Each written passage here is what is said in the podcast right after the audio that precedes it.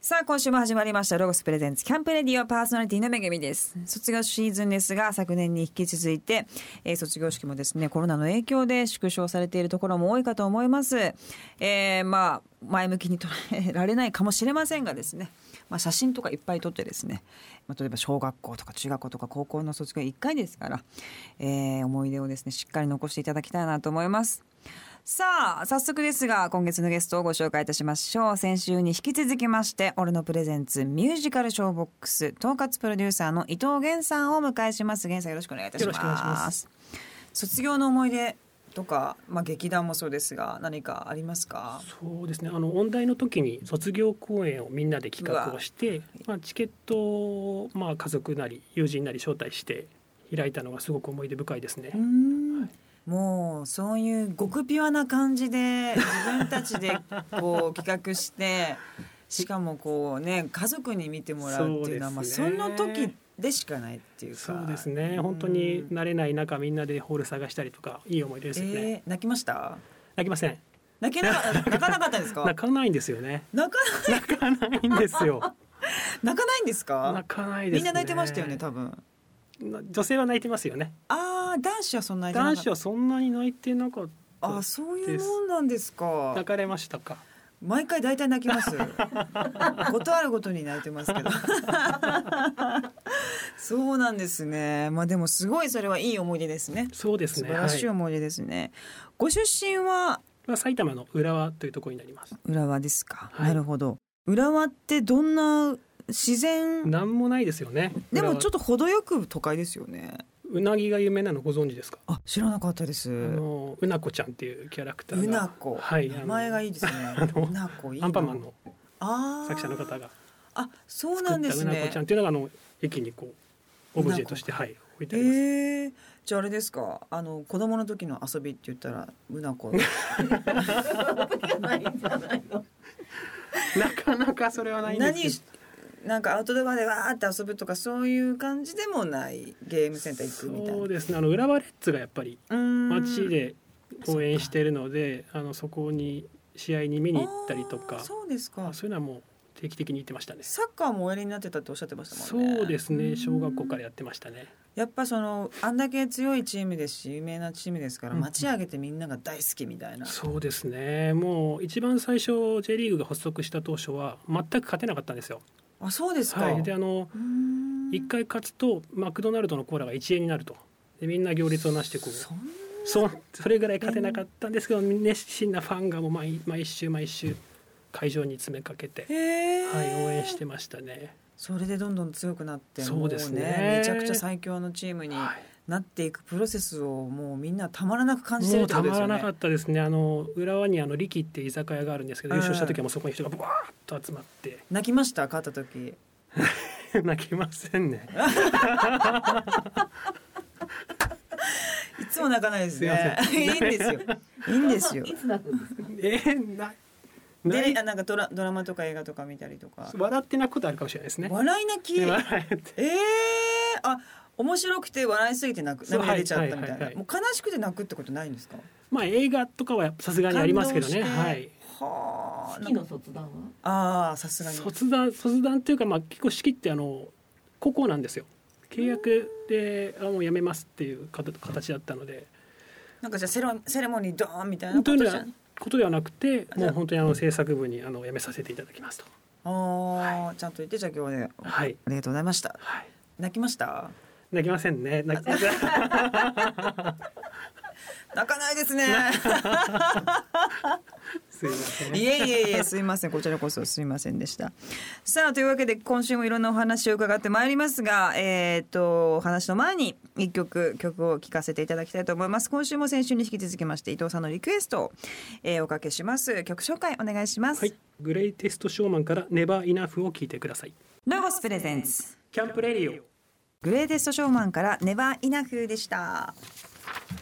さあ今週はですね伊藤源さんが統括プロデューサーを行っている「俺のプレゼンツミュージカルショーボックス」について、えー詳しくお話を伺っていきたいと思います伊藤さんのユニークな経歴などの先週の楽しいトークを聞き逃した方は番組ホームページからアーカイブをチェックしてくださいえー俺のプレゼンツミュージカルショーボックス、えーショーの内容について詳しく教えていただきたいなと思いますが、えーとまあ、先週のお話ですと、えー7メートルぐらいあるですね、は天井がすごくこう音も素晴らしくて、うんうんうんえーそして俺のシリーズのまあ美味しいお料理をですね、まあ、いただいて、うんうんえーお酒も、えーフリーで飲んでいただいはたい後に、えー今コロナの時期は、はいえー作品を見る時間そうがでやっすねてくるということなんですけれども、はい、統括っていうことはあれですか、まあ、企画であったりとか、うん、キャスティングとかそうですねどどこまでこうか携わってらっしゃるんですかもう、あえー、と構成含めてキャスティングも含めてですけどうーんはいさせていただいてます。企画じゃあこの作品、まあ、じゃあシェイクシェイクスピアのこれやろうであったりもそうですし、そういうこともそうで場す合ねによっては。はい、あのアミューズの小川さんと一緒にあーはいあ作らさせていただいてますそうなんですね、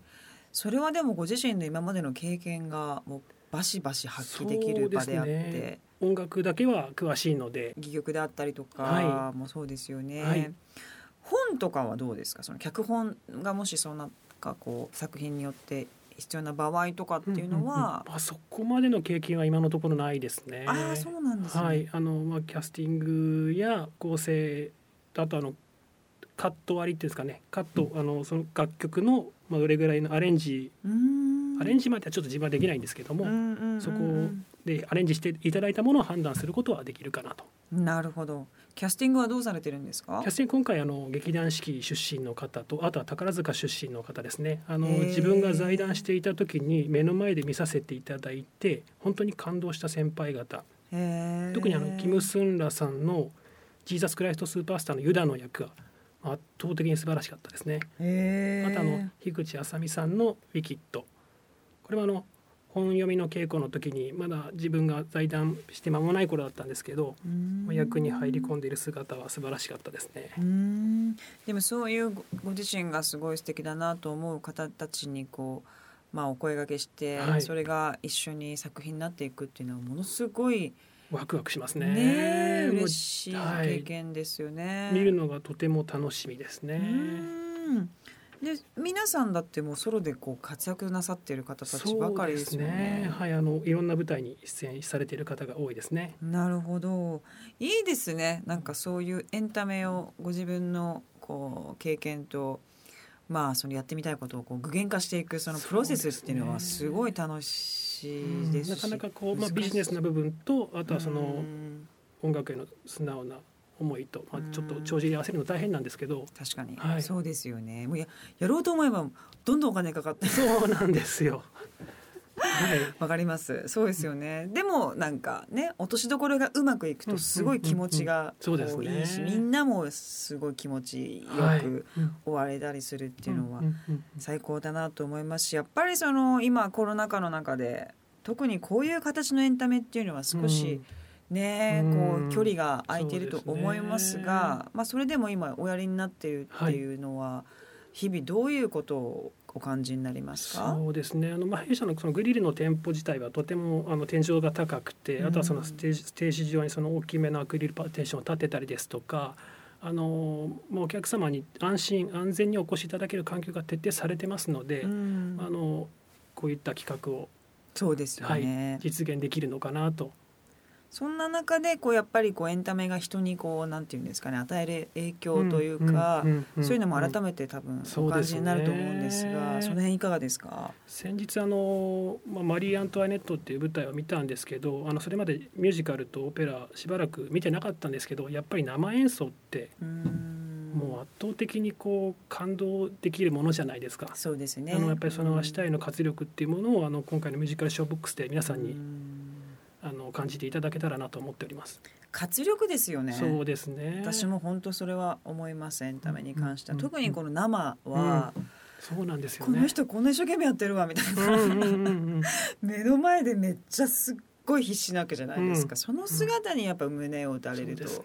言いますかねやっぱそれが大あの、まあ、ステージ、うんその舞台の醍醐味だなという感じがしますけれども、配信が今すごくメインじゃないですか。ちょっとねあただ配信で見見れるものってやっぱ生って圧倒的に違うと思うんですよ違ね。いますよ全くもって。うん。なのでやっぱり生の舞台をうん提供できたらなと思っております。そうですよね。は今回の選曲は教こちらの演者さんの方からこれ歌いたいとかではそなれいもありましたね。はいそのこうなんかせめぎ合いみたいなのあるんですかはいせめぎ合いあのー喧嘩こっち側からこれ歌っていただきたいんですけどって提案してもやはりご自身がもっと輝きたい楽曲があるっていうことであーこれを歌いたいっていうお話もありましてそこをバランスを取らせていただいてありそう得意な曲って ねありますからねうんうんでそのその方一人で2時間とかなわけじゃないですから ねですよねその方が何曲かだから、はいやっぱり苦手なんだよなみ たいな2曲よりもやっぱ俺こ俺これみたいな方がまあいいっていうのもありますけどさそれ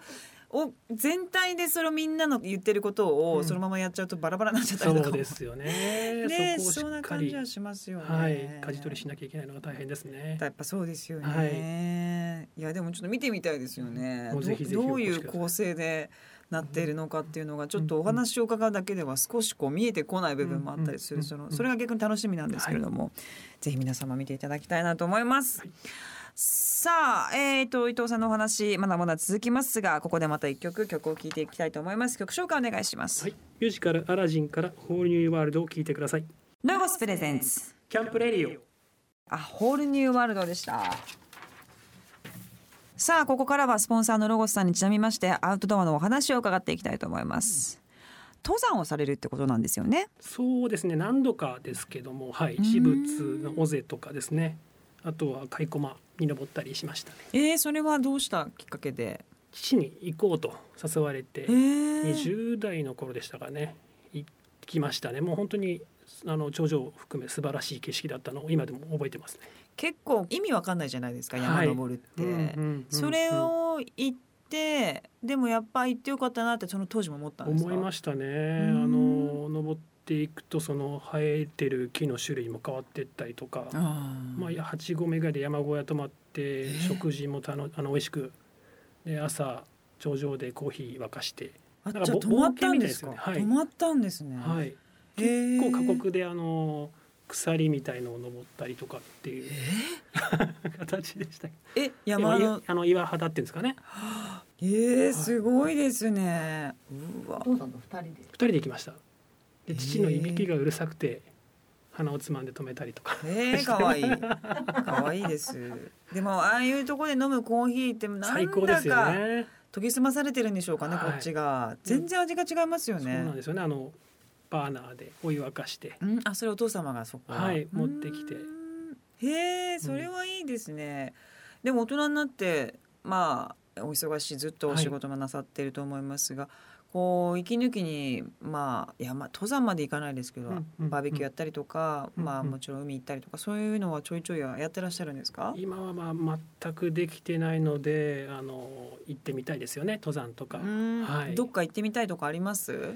あのまあ一度雪山はちょっと登ってみたいなっていうのはありますあーね雪はいまあ山、過酷だとは思うんですけど日本のですか。日本のはいすぐにでも行きたいんですけどな行かきなたいかですよね。雪屋って綺麗ですよね。そうです私ねも本当すもうすごい積もってる壮大なあの雪っていうのは本当に神秘的と言いますかね。うんうんうんうんうん素晴らしい景色だなというふうに思いますけども。バーベキューとかどうなんですか軽く夏とか誰かやってもらっていくなんてことはそうですねあの、まあ、式の時に、まあ、みんなでバーベキューしたのがすごく思い出深くてですねあのオペラ座の怪人で札幌に行った時に丸山公園っていう公園があるんですけどへえそこにスタッフと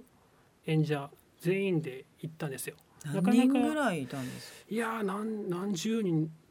よ40人ぐらいいたんですかね。おお、はいじゃあ仕切る方が本当にうまい方じゃないとそうです成ね立しない人数ですね。もう札幌のスタッフさん本当に有能な方たち多かったので本当仕切っていただいて、へまえ。あ、今でも本当に親しいんですけど、へえ、はいでもなんか札幌でバーベキューとかはい、何もかも美味しそうです ね。なんか野菜もお肉ねも。ジンギスカンとかね。うんなんかその辺で買ってもぜなんか全然東京でやるやつと違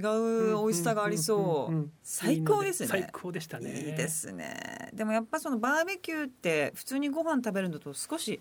なんか違う。う柔らかさみたいなのがありますよね。なんかその当時出演してたそのファントムのあの役の方はうん入り込む方で、あーその出演中なかなか話しかけづらかったんですけど、まあそのタイミングはすごくあの親しく話していただいて、そこから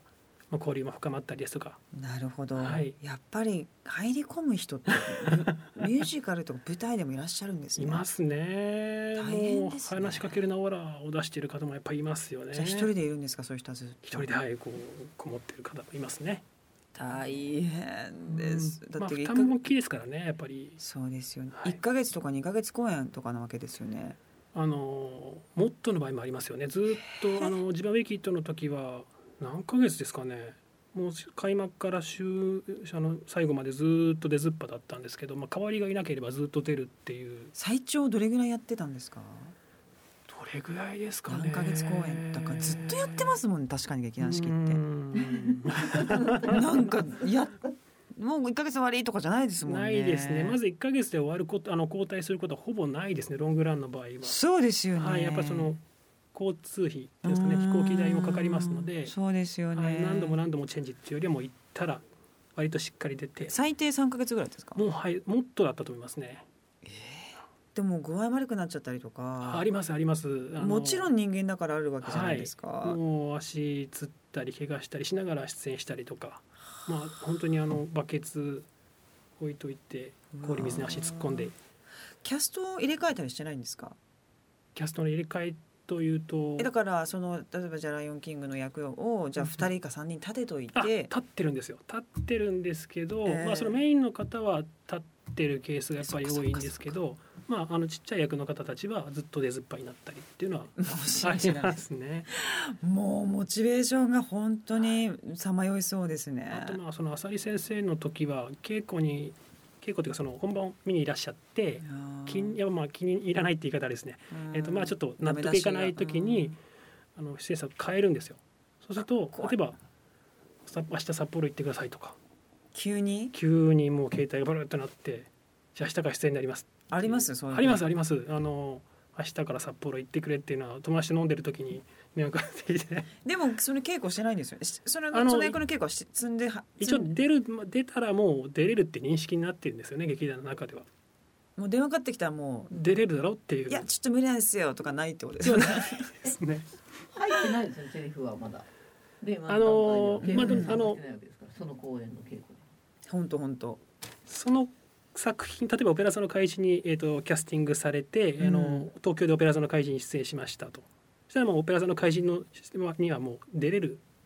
あ出れてると一回経験してたはらい何年後であーもう出てるあはいあるそのフォルダあるじゃんみたいなことですよね ああるじゃんかみたいなやつですよねいそやれ出してくればいいだけだからさみたいそうなです半端じゃないですねマジであのまだこうセリフがないもちろんあの動きとかね振りとかあの覚えるの大変なんですけどもうメインの方とかも大変だと思いますねもうその日3年前例えば違う役やってて明日から違う役やってっていうのはどうなっ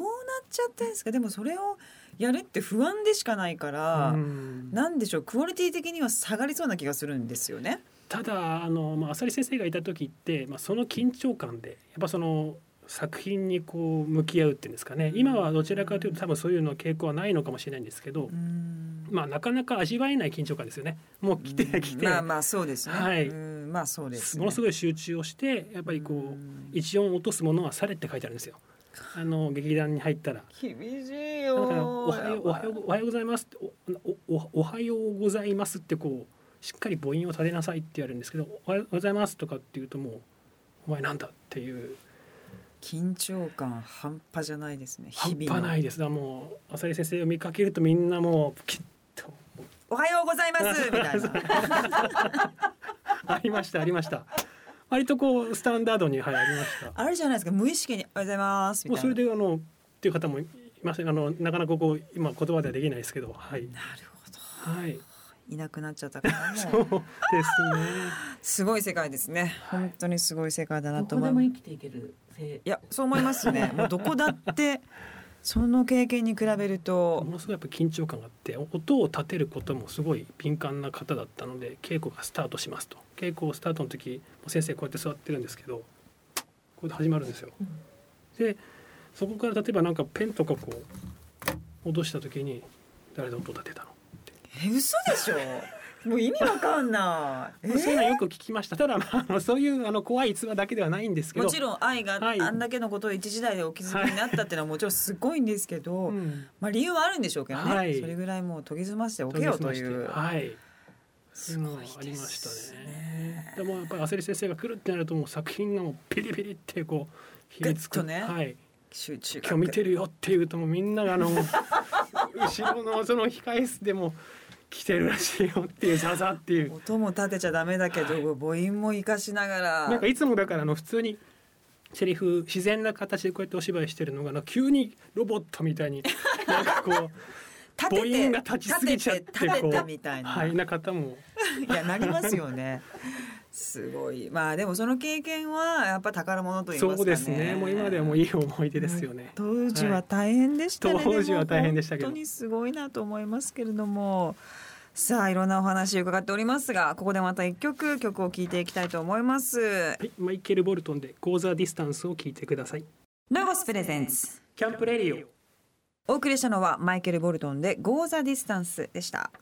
さあここからはアウトドアを最高に楽しくするとっておきのアイデアをロゴスから紹介するコーナーアイデアタイム GoTo800 でございます今週はゲストの伊藤源さんにも参加していただきますよろしくお願いしますす。さあこのコーナーのパートナーはロゴスの人気 YouTuber どっちゃんですお願いしますこんばんはロゴス公式 YouTube チャンネルオソロゴスに出演していますどっちゃんです伊藤さんはですねアウトドアであったらいいなと思うものはというアンケートに、えーアウトドアでできるパン焼き器が欲しいと答えてくださってます、えー俺のベーカリー専用のパン焼き器は、えー難しいと思うのでどっちゃんがダッチオーブンで美味しいパンを焼くコツを教えてくれましたはい、ロゴスのダッチオーブンでですねアウトドアでも簡単に美味しいパンが焼けますってはい言ってもこうレシピとかはもうネットに載ってる普通にお家で焼く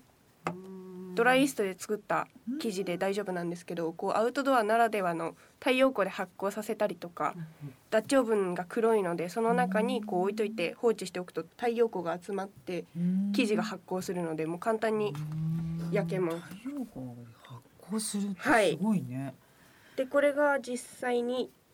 焼いてるロゴスザかうわまーどすごい美味しそうこれでもこう結構簡単にパンが焼けるのでこの時は、えっと、パンを発酵させてバンズを焼いてえすごい綺麗じゃんこれあの母がパン教室を家でやってるぐらいあパンが大好きで、母がねやっもたうから俺のベーカリーもめちゃくちゃ好きなんであ今ー日すごいそうなんだ母が一番テンション上がってまえー、えす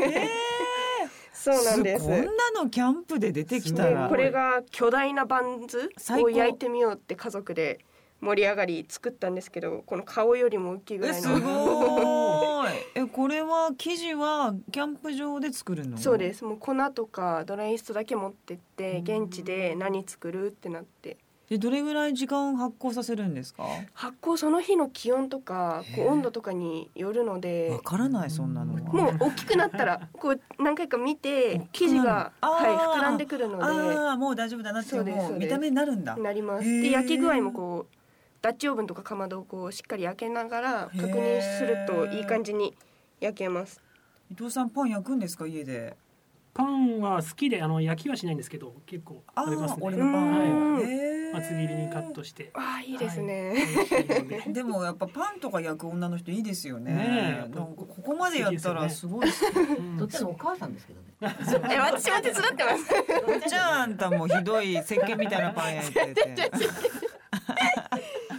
こんな感じわあ美であすごい。これいいじゃんおダッチオーブンだとこういう花みたいな。これどうやるあくっつけるんだそ。うですちっちゃいパンをこういっぱい作って中にチーズとかチョコレート入れて美味しそどれが出てくるかおう。楽しみパンへえ。うんでそれはすダッチオーブンそのもので焼いた。そうですダッチオーブンの下のところに網を引いてそその上にクッキングシーートとかあのアルミのシートとか引いてで炭火でってことでしょ。そうです。火加減なんていいんだ。すごいじゃはん。いすブワーみたいになっててうんうんもう焦げたそりとか。んなに強火じゃなくちょっと様子を見ながら火足してたので何火っていうかわからないくらいのへえす火ごでやい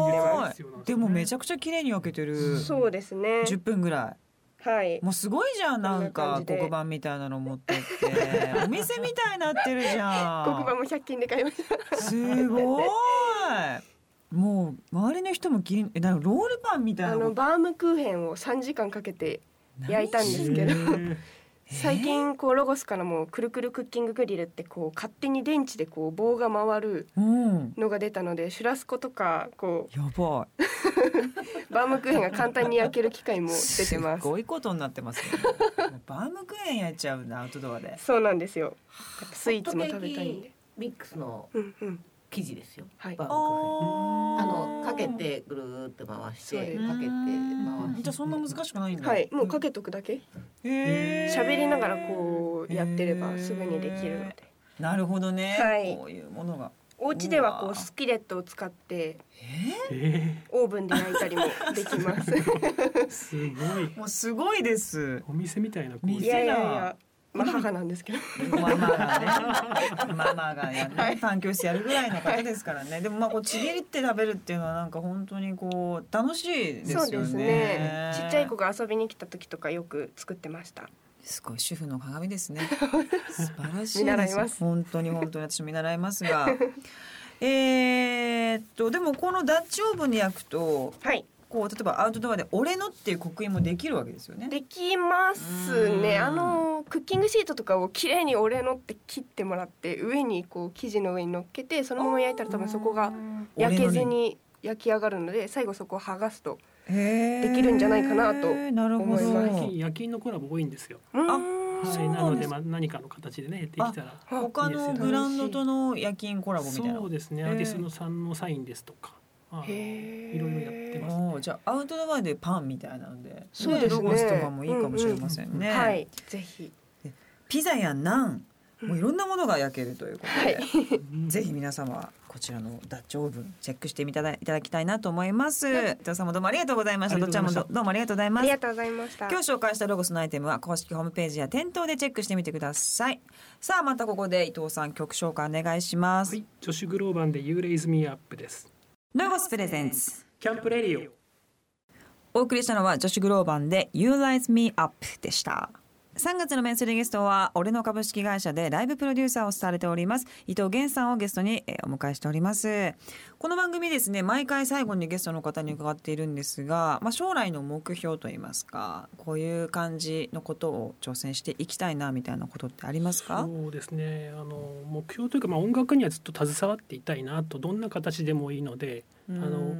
音楽のそばで生活をしていきたいなと思ってますね。なるほどまあジャンルは問わず魅力的な方いっぱいいらっしゃるので、そういう企画をしていきたいですよね。なるほどおじいちゃんになったらどうですかおじいちゃんになっても、あのまあ熱量のある方っていうんですかね。はいあのまあ矢沢永吉さん大好きなんですよ。私もですあ、本当ですか。本当にへー好きです。あそうですか。あそうでのすミスターチルドレンの桜井さんとはい野外でやってるエピ映バ像ンクを、はい。あの YouTube で見たときに、もう身のこなしとす歌ごの、いであすよのね張りとすごいですよね。年齢を考えたらもうちょっとそもう恐ろしいぐらいの熱量がもうやっぱり魅力的で、い、つまでもこうギラギラしてるじゃないですか。超ギラギラしてますよねね。え、はい魅力的ですよね。ねえいつの時代もやるやつやんねえやんないやつやんないみたいな私もいつもそれを心 に「はい」会ったことないですけど「はい」と思ってすごい方ですよね。やりますと思ってやってますけどもねやっぱ本当にああいう先輩がうんうんうんあんまいないですからね、みんな穏やかになってこうそうですね明るくなってっていうのももちろん素敵なんですけど、こうんううんうんギラギラした70代とかが、かっこいいですよいね。るとこうわーってうんまだそうんのうん道ってあるんですねと思わせてねうんうんでもご自分が出るっていうことも可能なわけじゃないですかこのステージにそれはないですね。 ないんですかですね。えー、そんなそのアイデアはないもう全くなもいう歌うことはもう今今はですかね、まあ、もしかしたら歌いたくなることがあるかもしれないですけどいつか今はないですねそれが面白いですよね不思議ですよねもうまあでもな全うした感があるんですかねんなんですけどただやってる時は本当に音遊びをしてたなとその声って、うんまあ、作っていくものだと思ってるので、ええその発声で自分のそのポジションを探していく作業なんですけど、それがなんか分かっていくともう遊んでる感じなんですよ。でで男の人って声が裏返ったりするじゃないですか、そこににこう、まあ、あのイタリア語で「アクート」ってまあ狭いって意味なんですけどそういう技術があるんですけど、そこをうまくこう乗り越える訓練をずーっとするんですよ。なるほどそれそういってこう遊んでる感じでしたねあの声で。うんうんでももう今はやりたいと思わないです。それが面白いですよね。まあでもいつかなったらね、そうですねなったでや,、はいやっていける環境も終わりですしね、はいそれもぜひ楽しみにしております。さあお時間になってまいりました。2週にわたって楽しいお話どうもありがとうございます。えー、俺のプレゼンツミュージカルショーボックスは俺のグリル東京にてファーストウィーク3月19、20日、21そしてセカンドウィークが3月26、27、28そしての6日間ですね。えーっと3月19日と26日は17時開場19時開演のみ、えー、20日212728は12時開場と17時開場の1日2回公演全10回公演チケットは2万2000円お土産付きこれパンですよねはい、はい。美味しいパンがついてくるということですので、ぜひ皆様チェックしてください。チケット発売中です。えー売り切れてる公演がありましたらご了承ください。詳しくはツイッターでアットマークミュージカルショーボックスのツイートをぜひチェックしてください。伊藤さんどうもありがとうございました。ありがとうまございたぜましたひ遊びに来てください。3月の月間ロゴスはコンビニにあるもんでバーベキューをしようという企画ですどなたでも手軽に真似できるレシピをご紹介しますオリジナルのコンビニっぽいユニフォームも作って月刊ロゴスの編集長はやる気満々で挑みましたレシピとバーベキューの様子はロゴス公式ホームページの月刊ロゴスをご覧ください3月の特集企画はロゴスプレミアムライン2021のご紹介ですロゴスが自信を持ってリリースするプレミアムラインでロゴスらしい気遣いや配色に注目です忘れられないアウトドア体験をロゴスと始めませんかこの番組の過去の放送はラジオ日経番組ホームページのポッドキャストから聞くことができます www.radionickei.jp スラッシュキャンプレディオにアクセスしてくださいロゴスプレゼンツキャンプレディオパーソナリティはめぐみでした